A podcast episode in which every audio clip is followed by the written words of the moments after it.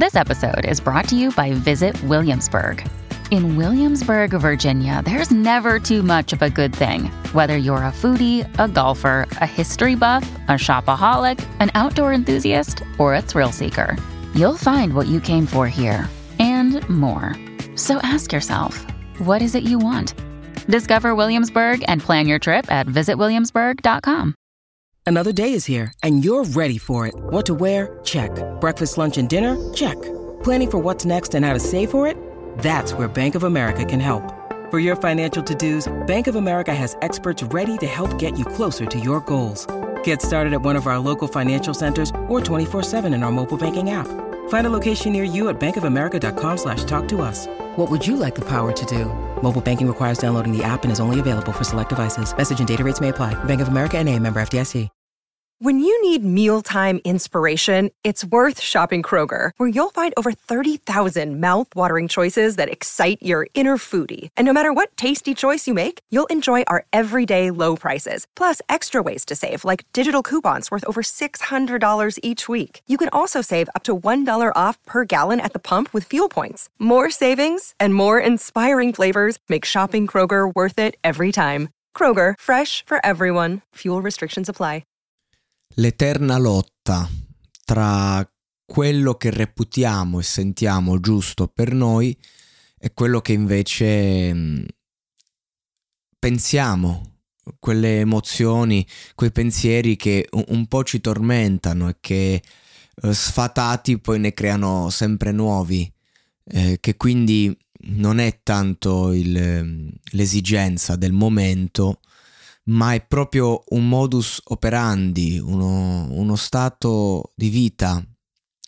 Io quando devo fare una scelta mi spaventa un sacco che magari quella scelta che eh, soddisfa un bisogno nel momento in cui sto bene, nel momento in cui mi sento up, nel momento in cui magari sono le undici e mezza del mattino, c'è un sole spettacolare e tu sei col tuo nuovo paio di occhiali da sole, circondato da belle persone, ti senti bene e, e quindi dici, ma sì, lo faccio.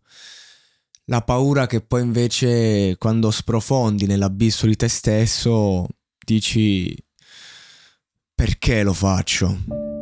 E infatti negli ultimi anni ho preso sempre meno impegni e gli impegni che ho preso ehm, li ho portati avanti perché fortemente motivato. Non so, io ho problemi di insonnia quando sono nella mia città natale. Quando ad esempio mi sposto, che vado all'università, che ho iniziato quest'anno, una, una scelta che per anni è stata un tabù mi sono iscritto tante volte, non ho mai frequentato davvero, mai dato un esame, ehm, lo, l'ho fatto magari quando ero più adolescente e, ehm, e, lo facevo perché volevo far contenti i miei, poi mi sentivo un peso, quindi ho cambiato. Oggi invece sono indipendente economicamente, faccio la mia vita e l'ho voluta rifare. Ecco, io quando sono nella città dell'università non soffro di insonnia, comunque una, un giorno su cinque Uh, comunque io mi sveglio uh, magari alle 8, alle 9, alle 10 e magari invece sono a casa e il mio orario di dormita è 6 e mezzo, 7 del mattino, 13. È così, non, proprio non, non riesco a cambiarla questa cosa perché sento un tot di preoccupazioni, di cose che derivano dalla mia vita qui. Di là ho altri fantasmi, ma evidentemente sono più sostenibili, ma soprattutto c'è uno stimolo. Io eh, ho una lezione, ho voglia di andarla a sentire e allora mi sveglio volentieri e anche se sono distrutto mi sveglio perché sento che è la cosa giusta per me andare. Ecco. Mm, ci sono invece altre scelte che eh, poi ti ritrovi che magari devi alzarti alle 8 del mattino, alle 6 ancora non prendevi sonno e diventa un problema e dici vabbè non posso andare a fare questo lavoro, non posso. Ora l'ho fatta un po' più vasta, però eh, questa situazione mm, che può capitare, eh, quella tra la lotta eh, con la coscienza e con desideri, mettiamola così, è una cosa che poi personalmente si ritrova in ogni scelta importante, ogni scelta che conta. A volte è solo un modo del cervello per distrarci, ad esempio, no? Ti mette in testa delle cose, anche a livello mh, mm, sentimentale, a volte capita di provare dei fortissimi impulsi sessuali, uh, magari verso veramente ogni creatura del genere femminile, solamente perché c'è una paura eh, con una persona a cui ti stai legando. Quindi è come se ci fosse un desiderio inconscio di, di tradire, no? Io personalmente non, non, sono uno che tradisce o ha tradito, uh, quindi non, non, è diciamo una cosa che mi riguarda. Non, io sono uno che piuttosto eh, affronta la cosa, però mi capita spesso di parlare con amici no? che provano questa cosa qui. Eh, io ho altre modalità personalmente quando ho paura, io me la prendo più con me stesso, che non mi piace eh, mettere in mezzo gli altri, non mi piace usarli, questo è il discorso. Però è una realtà ed è difficile anche comunicare nella società perché uno magari è consapevole di, di certe cose, eh, però si sente dire no, ma perché io no, così, cos'ha. Eh, nel senso è difficile voler andare a fondo, quando invece i piccoli istinti ci danno degli indizi clamorosi su chi siamo, ehm, su quali sono le nostre paure. E il discorso è proprio questo dove, eh, dove dobbiamo andare a muoverci? Come dobbiamo andare a muoverci? Quando sentiamo degli impulsi, degli istinti, delle cose che comunque ci sono dentro e noi dobbiamo fare una scelta. Cioè, quindi che cosa vuol dire? Il fatto che, facendo l'esempio di prima, uh, magari un mio amico mi dice, oh, sto benissimo con sta ragazza, oh, un mese e mezzo che usciamo, uh, però non lo so perché ho una voglia di scopparmi chiunque. Allora, che dobbiamo fare lì? Eh, andare per approfondire la cosa. Cioè, questo mio amico dovrebbe eh, andare a sfogare ogni impulso sessuale che ha affinché poi possa rendersi conto di quello che provava davvero. Ma così facendo vai a sporcare quello che potrebbe essere un sentimento più o meno puro. Quindi quando una persona prova ad esempio questa cosa qui, siccome io sono contro la, la repressione, dovrebbe andare. E, e, questa ad esempio è la mia grande battaglia, non magari su questo argomento, però eh, io ricordo ad esempio la mia grande propensione a voler scoprire le droghe in adolescenza. E cioè io eh, mi ricordo che i miei amici facevano il loro iter, nel senso ti propongono la canna, vuoi farlo, lo fai. Io la già lottavo con la coscienza, io volevo, mi ricordo a 14 anni, eh, desideravo farmi una canna tantissimo, sentivo un mio amico che aveva un fratello più grande che, aveva già provato con lui e io stavo a casa su YouTube a cliccare droghe, eh, come si dice, quelle audio che ai tempi andavano di moda, le cyber droghe, per, per provare se ti sballavano, per cercare di capire gli effetti. Poi sono andato, ho provato, ok. E così con ogni cosa, con lo spaccio, la cocaina, e però giustamente uno ha coscienza che doveva fare a 14 anni, prendersi un etto di fumo, fumare e vendere perché c'è quell'istinto. Evidentemente sì, va bene, però nel senso è anche giusto rifletterci su, avere coscienza. Comunque quando sei adolescente è bello perché puoi fare qualunque cosa comunque, bene o male. Quando cresci, ecco, sorgono tante paure, sorgono tanti dubbi, riflessioni eh, sulle cose, perché poi c'è questo fare un po' autodistruttivo verso le cose che ci allontanano dalla nostra zona di comfort. Oggi va di moda usare questo termine che a me non mi piace per niente, perché come tutte le cose poi se ne viene abusata. Cioè, cosa ho detto? Come tutte le cose, come tutte le cose la società ne abusa. Ecco. eh, non, non è bello. E quindi di conseguenza non appena un attimo ti soffermi su delle abitudini perché magari hai bisogno di stabilità un periodo ed è la cosa giusta per te, ecco che magari arrivano le persone a dirti oh eh, eh devi uscire dalla tua zona di comfort, ma perché? Magari ci ho messo dieci anni a trovarla. Ed è una cosa difficile perché tutto riguarda molto intensamente noi stessi, ma siamo sempre in relazione agli altri, perché è brutto isolarsi, è orribile, non voglio isolarmi. Però mi ritrovo in una società, mamma mia, dove c'è sempre un gioco di prevalere, ad esempio. Questa è un'altra cosa incredibile. Come si reagisce? Io che voglio essere, voglio portare il mio esempio di fragilità nel mondo, ad esempio. E allora eh, va, lo faccio. Quindi se esco con una persona, eh, ci sono giorni ovviamente in cui la mia presunzione, la mia prepotenza, i miei vecchi riflessi tornano a galla e, e via. E, e, lì parte anche noi, ma io chi sono? Cioè, magari se divento presuntuoso, prepotente, se mi atteggio a moda gangster mi sento più forte. Se una persona mi espone un dubbio, io magari le rispondo prontamente, rispondo male.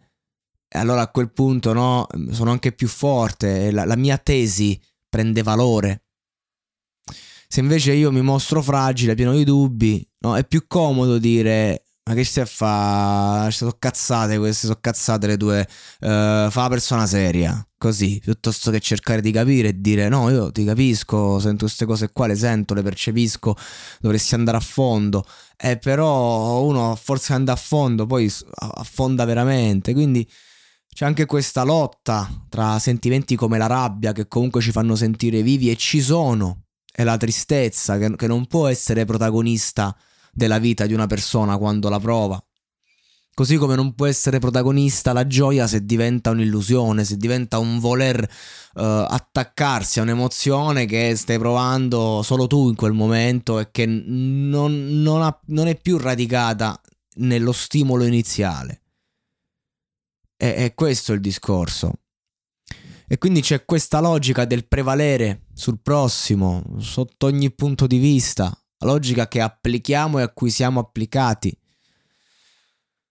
Io personalmente voglio calare le armi, non, non, non sempre ci riesco quasi mai, perché c'è comunque da parte mia un grande desiderio, una grande voglia sovversiva di vincere il mondo, di vincere la fortuna, vincere il caos. Eh, però è, è incredibile come questo non solo sia complesso, ma come a volte sia innaturale. Io non, non so veramente come comportarmi davanti a tante cose della vita perché non riesco a prendere in mano e fare azioni perché ho paura, paure concrete, non ho più 16 anni, eh, mi conosco, però d'altro canto stare fermo in certe circostanze mi fa sentire inetto, anche se magari sono le cose giuste, anche se è la cosa giusta da fare.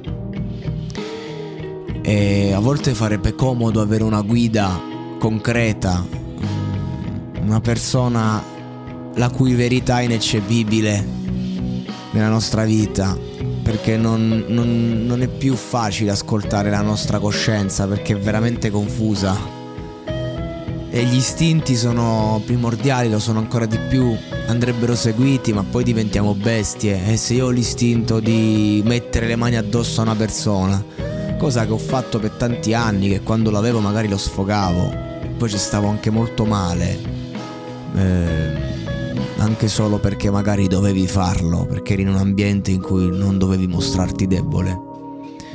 E oggi magari ci sono persone che ti stuzzicano Uh, io rispondo intellettualmente, che fa più male delle botte. Però a volte non, non devo rispondere perché ci sono delle dinamiche che poi possono portare in luoghi oscuri. Però poi rimane quel, quel sentimento, quella roba che tu stai a casa e dici io là dovevo, dovevo spaccare tutto. Ti rendi conto che saresti caduto in una trappola. Quindi ragazzi, ho... Non è questo, questo è uno di quegli episodi in cui non do risposte, in cui faccio domande. Mm, perché risposte ne ho anche, però non bastano mai.